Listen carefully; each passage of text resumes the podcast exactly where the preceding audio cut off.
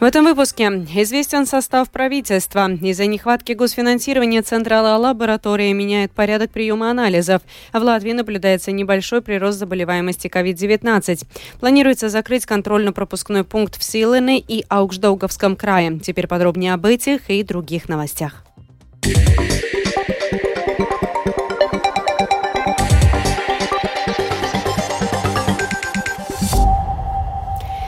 Из 16 должностей в правительстве и Сейме, которые распределила формируемая правящая коалиция, 8 достанется новому единству, которое представляет будущий премьер-министр, 5 Союзу зеленых и крестьян, 3 прогрессивным, заявила сегодня после встречи с президентом Эдгаром Ренкевичем кандидат в премьеры Эвика Сылыня.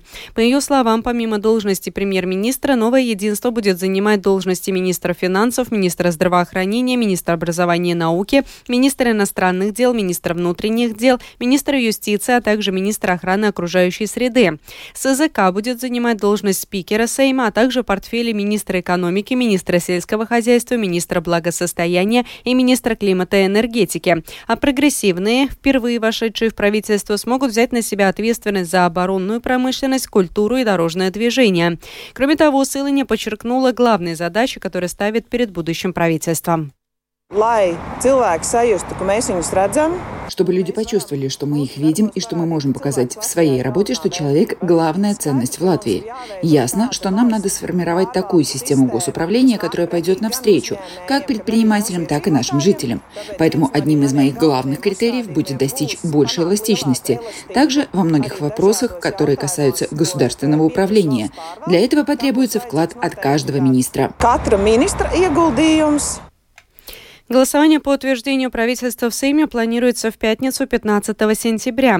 не надеется получить 52 голоса на голосовании по новому правительству в Сейме. Она отметила, что возможно и 53 голоса, поскольку партия «Честь служит Риге», которую в Сейме представляет депутат Олег Буров, договорилась о сотрудничестве с Союзом зеленых и крестьян. Латвия запретила въезд на свою территорию машин с российскими госномерами со стороны России и Беларуси. Ограничения вступили в силу со вчерашнего дня 18 часов. Пропускать автомобили не будут независимо от того, каким гражданином какой страны является его владелец или э, водитель. На границе такие машины будут разворачивать обратно. В том случае, если человек откажется выполнять требования, то возможна конфискация машины. Не запрещено возвращаться на транспорте с российскими госномерами обратно в Россию, если только он не зарегистрирован как товар, а используется только как средство передвижения, объясняет начальник отдела управления рисками таможенного управления службы госдоходов Артур Коваленко. Visās dalībvalstīs, kurām ir robeža ar Krieviju un Baltkrieviju, все страны, у которых есть граница с Россией или Беларусью, интерпретировали эту норму таким образом, что запрет относится к ввозу коммерческих товаров страны ЕС.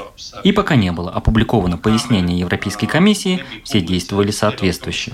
Днем ранее практику запрета въезда вела Литва.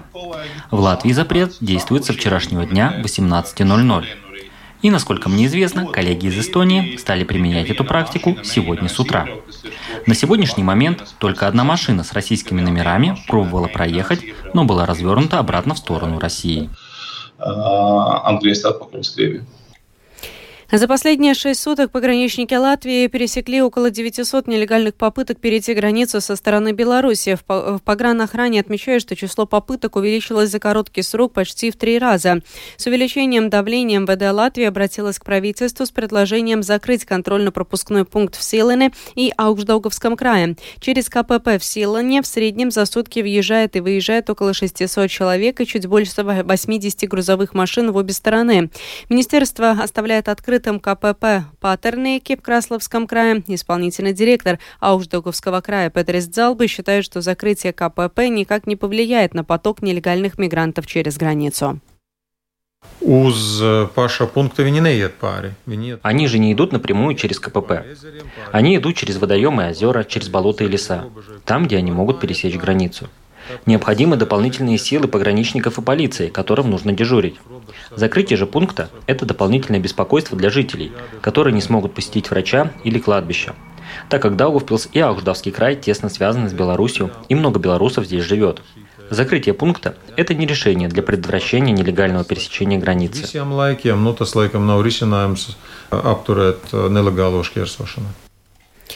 С 15 сентября в связи с недостаточным госфинансированием Централа лаборатория будет оказывать финансируемые государством услуги в рамках оплаченной квоты, и анализы можно будет сдать в порядке очереди по предварительной записи.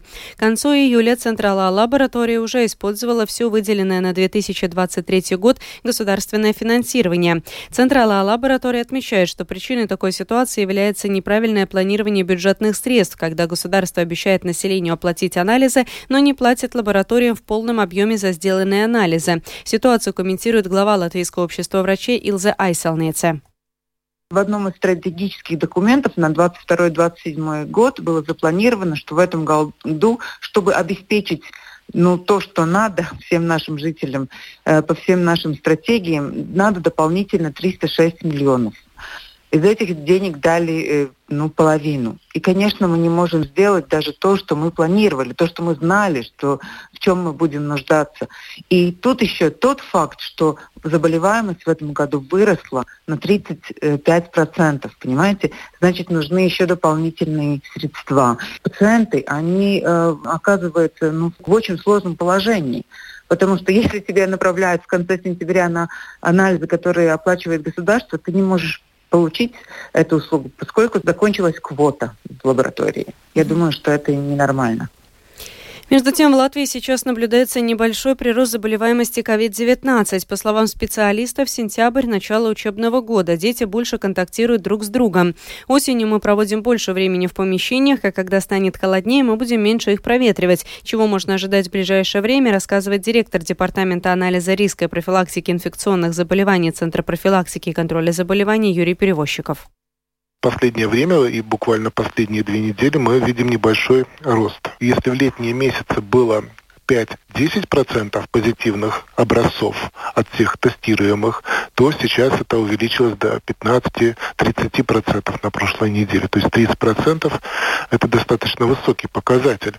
Это значит то, что вирус до сих пор является в любое время года достаточно доминирующим по сравнению с другими вирусами, которые вызывают болезни верхних дыхательных путей. Что мы можем сказать о прогнозе? Прогноз э, либо у нас будет продолжаться небольшой рост э, заболеваемости в ближайший месяц, по крайней мере, либо ситуация останется примерно такая, как сейчас. Здесь очень важный момент, что даже предыдущие вакцинация и даже переболевание дает все-таки большую степень защиты для людей против ковида, чем если бы не было никакого контакта ни с вирусом, ни с антигеном, который содержится в вакцинах.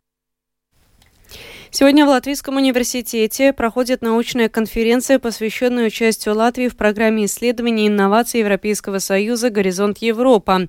В ней, среди прочих, принимает участие глава Генерального директората по науке и инновациям Еврокомиссии Марк Лемерт, министр образования Анда Чакша, евродепутат от Латвии и Варсиепс и многие другие. На открытие конференции побывал наш корреспондент Михаил Никулкин.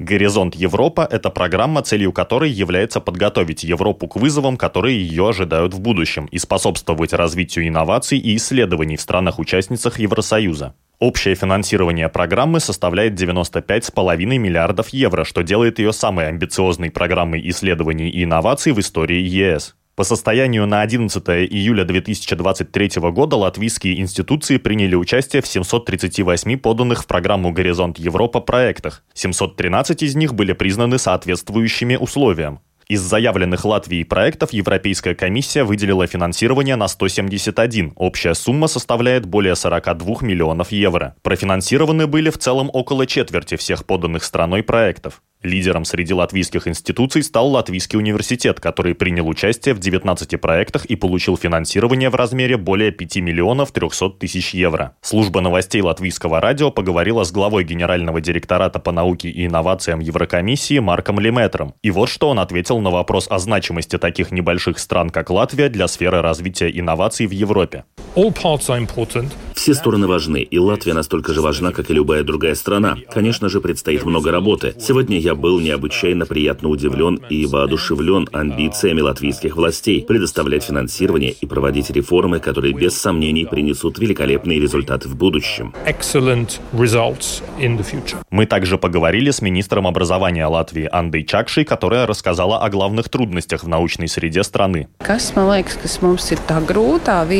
Как мне кажется, трудности у нас есть во взаимодействии, потому что инновации идут из индустриальной среды. Фундаментальная наука занимается исследованием. Далее должна быть связь с индустрией, что мы работаем вместе. В контексте госуправления это должны быть Министерство экономики и образования. В свою очередь, на уровне бизнеса это наука и высшее образование в целом, и индустрия, создавая общие платформы, где в дальнейшем возникают инновации. Есть хорошие примеры, как в Рижском техническом университете и в Латвийском университете, но их определенно может быть больше, и к этому нужно целенаправленно стремиться.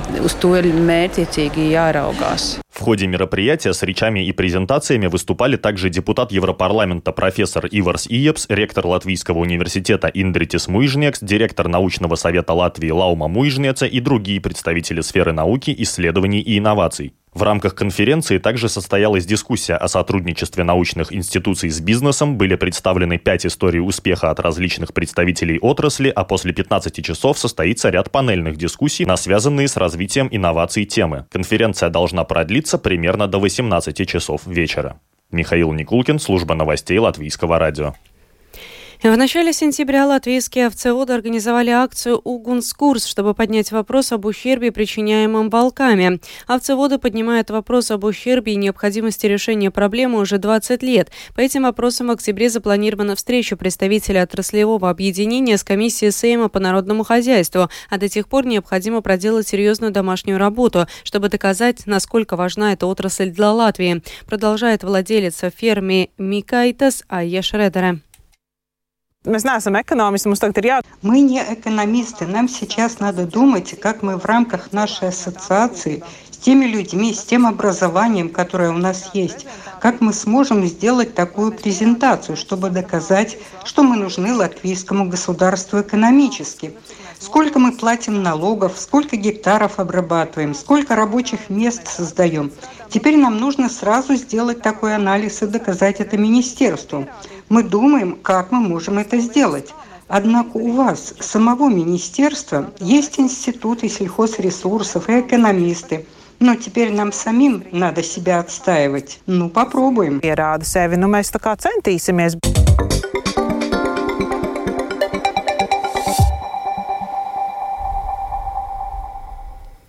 Владимир Путин и Ким Чен Ын провели встречу на космодроме «Восточный». Лидеры России и КНДР рассмотрели стартовый комплекс космического ракетного комплекса «Союз-2». Владимир Путин отметил, что Ким Чен Ын проявляет большой интерес к ракетной технике. Во время короткой открытой части переговоров Ким Чен Ын сказал, что Россия поднялась для защиты своего суверенитета и заявил, что КНДР хочет развивать отношения, поскольку всегда поддерживала все решения президента Путина и правительства России. В Севастополе поврежден корабль и подлодка, заявили украинским СМИ представитель Главного управления разведки Минобороны Украины Андрей Юсов. По его словам, в результате удара также повреждено оборудование судоремонтного завода. По версии российского Минобороны, ночью ВСУ нанесли удар десятью крылатыми ракетами по судоремонтному заводу имени Серго Орджа Никидзе в Севастополе. В ведомстве уверяют, что российские системы ПВО сбили семь ракет, оставшиеся три ракеты, как утверждает министерство, повредили два корабля, находящиеся на ремонте. Yeah. О погоде в завершении. Завтра по Латвии будет облачно, временами с прояснениями. Ожидаются проливные дожди, в Курзам и ночью сильные, гроза и град. Днем кратковременные дожди ожидаются в центральных и восточных районах, местами сильные проливные дожди и гроза. Ветер ночью будет восточным до 7 метров в секунду. В первой половине ночи он сменит направление на северо-западное, северное и усилится до 7-12 метров в секунду. В западной и центральной части порывами будет достигать до 24 метров в секунду. Есть риск, что порывы порывы усилятся и до 30 метров в секунду. Температура воздуха ночью плюс 13, плюс 18 градусов, днем от плюс 15 до плюс 19. В Риге будет облачно, временами с прояснениями, ночью и с утра кратковременные дожди, возможно гроза. Ветер будет восточным до 6 метров в секунду, во второй половине ночи он сменит направление на северо-западное, северное и усилится до 7-12 метров в секунду, порывами до 19.